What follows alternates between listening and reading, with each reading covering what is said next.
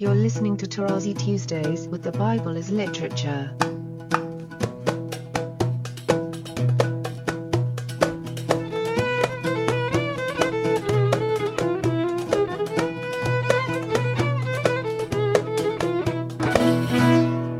Hi, this is Father Mark Boulos, and you are listening to Tarazi Tuesdays with the Bible as Literature podcast.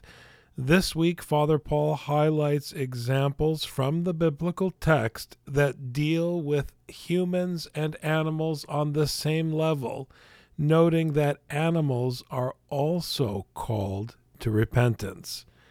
I am delighted to introduce Father Paul on the Bible as Literature podcast, Tarazi Tuesdays.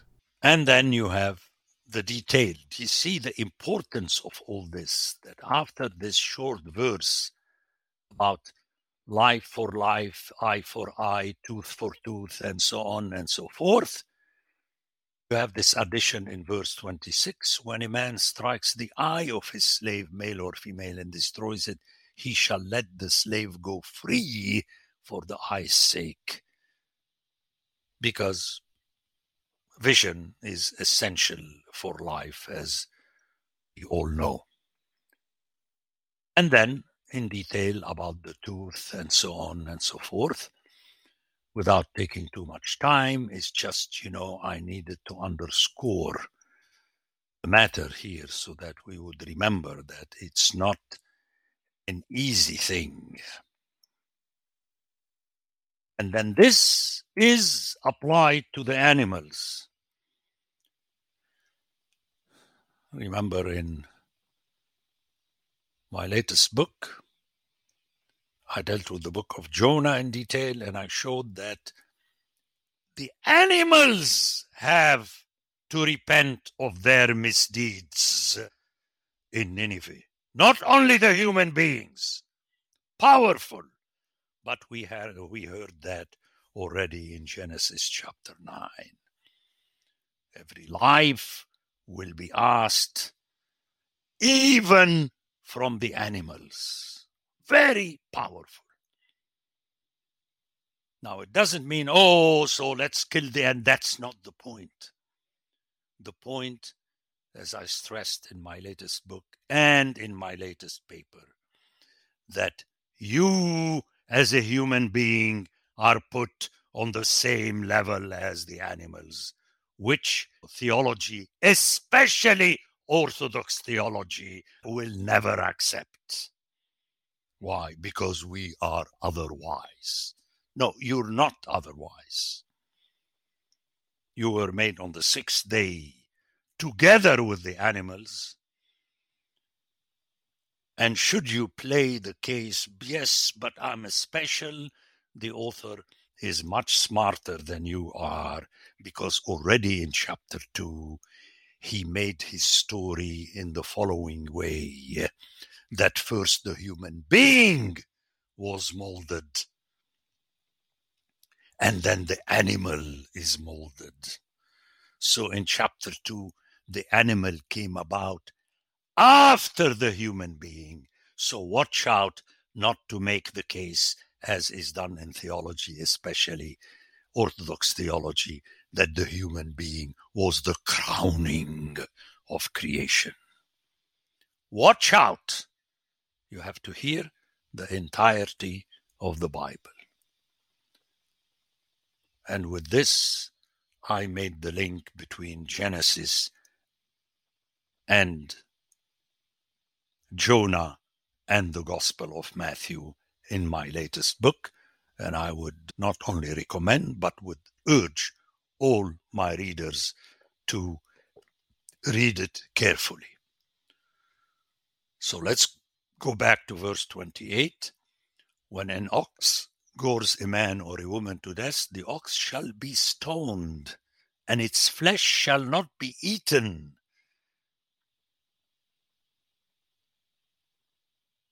It's powerful. In other words, you may not use this opportunity. Oh, we have extra meat today. No. The ox is completely cursed, put aside. but the owner of the ox shall be clear. Okay? Let me remind you again of this verse in chapter 9 of Genesis. For your lifeblood I will surely require a reckoning. Of every beast I will require it, and of man, and of every man's brother I will require the life of man.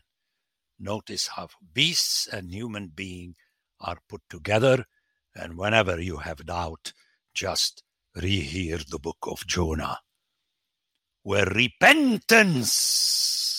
Can you imagine trying to convince an Orthodox priest to listen to the confession of an ass or an ox? No, no, no, we are human beings. We are responsible. No. Every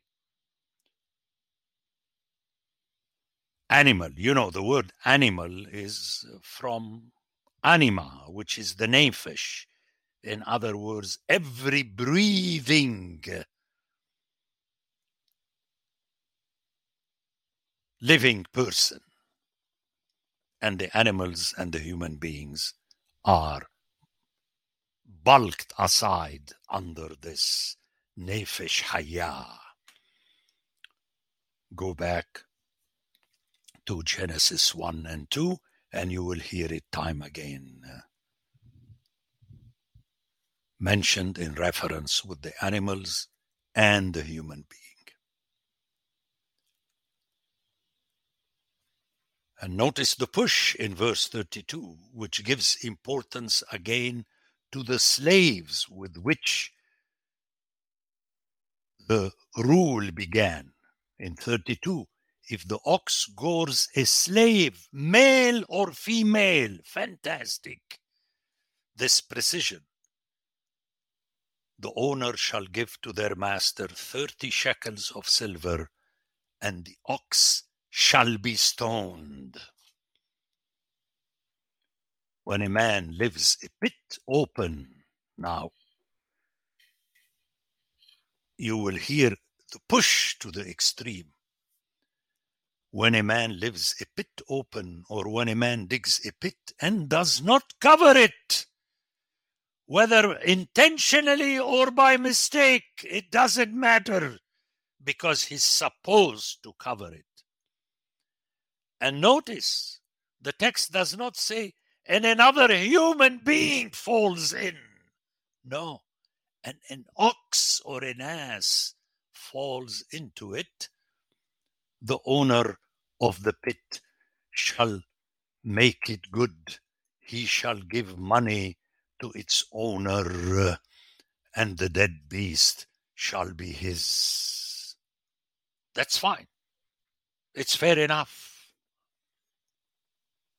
But important to realize that you may not sin towards the animal. And here I need to repeat to my North American hearers that scandalize me with their civilization respecting their pets. A cat or a dog. No, I want you to hear it. An ox or an ass. And these are no pets, even in North American civilization.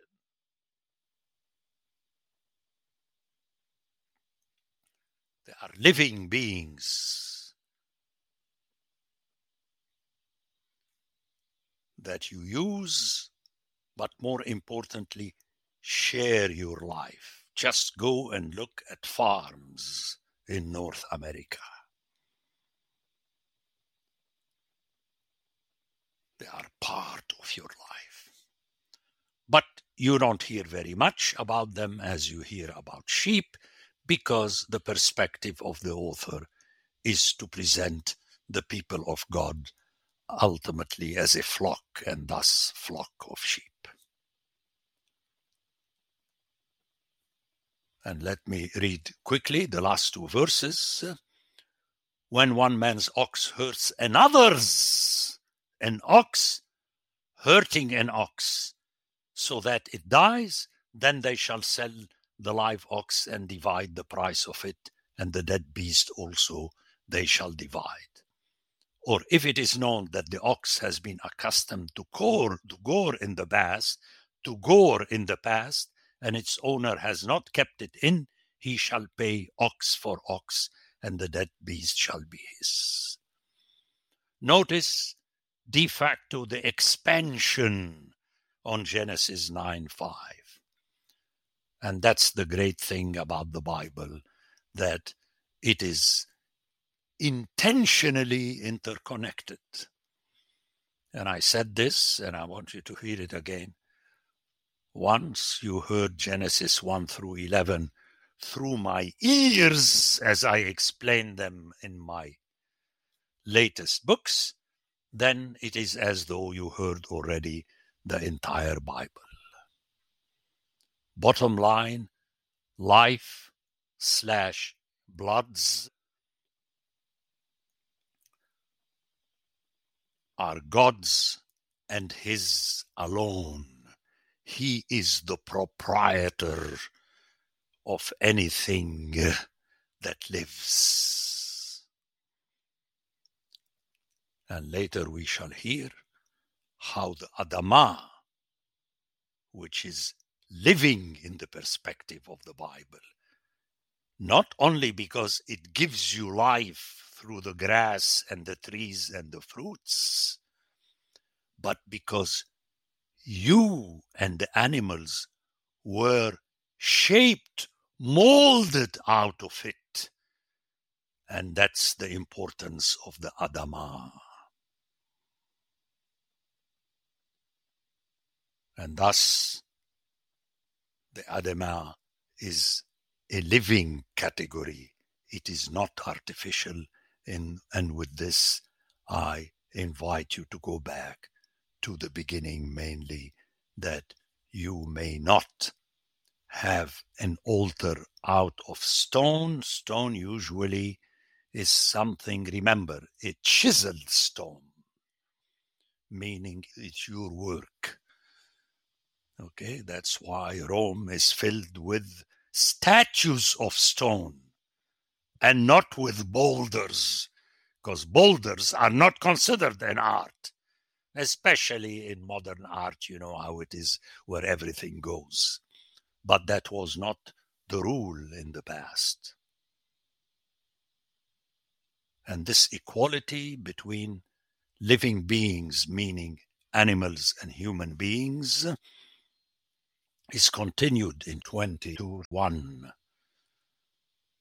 where the theft of animals is, is condemned. It's not because the animal is the possession of the neighbor, but because the animal is part of the little society. Remember, think of it always as a Roman household or as a middle age manor where all beings, including the trees and the land, were one together under the rule of a knight or a sir. But ultimately, you may not do as you please. Imagine a shepherd would be taught by the civilization of human beings. Well, you control everything and you do as you please. And he is told that you can decide even to kill all your sheep. No one would stop you. Yes, but without your sheep, you will die. In other words, Wisdom will stop you. Oh, Watch out, brother.